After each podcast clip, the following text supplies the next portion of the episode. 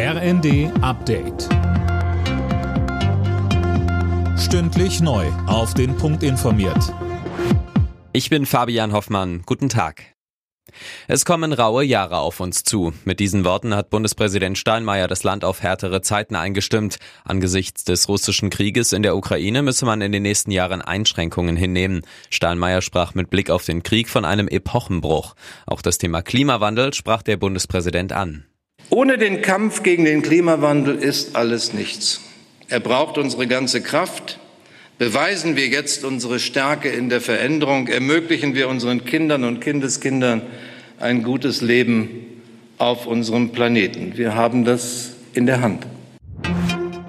Nach dem Bundestag hat auch der Bundesrat den Weg für den Doppelwumms der Ampelregierung freigemacht. Mit dem 200 Milliarden Euro Rettungsschirm sollen die hohen Energiepreise abgefedert werden. Bei einer Ministerpräsidentenkonferenz mit Kanzler Scholz erwarten die Länder konkrete Finanzierungszusagen, beispielsweise für ein bundesweites ÖPNV-Ticket. Sachsen-Anhalts Regierungschef Haseloff. Ich möchte nochmal ermahnen, dass wir an dieser Stelle wirklich diese Erwartungen, die mit diesem sogenannten Doppelwumms verbunden sind, auch wirklich nicht enttäuschen. Wir müssen jetzt wirklich handeln. Es darf jetzt auch keine politischen Spielereien mehr geben.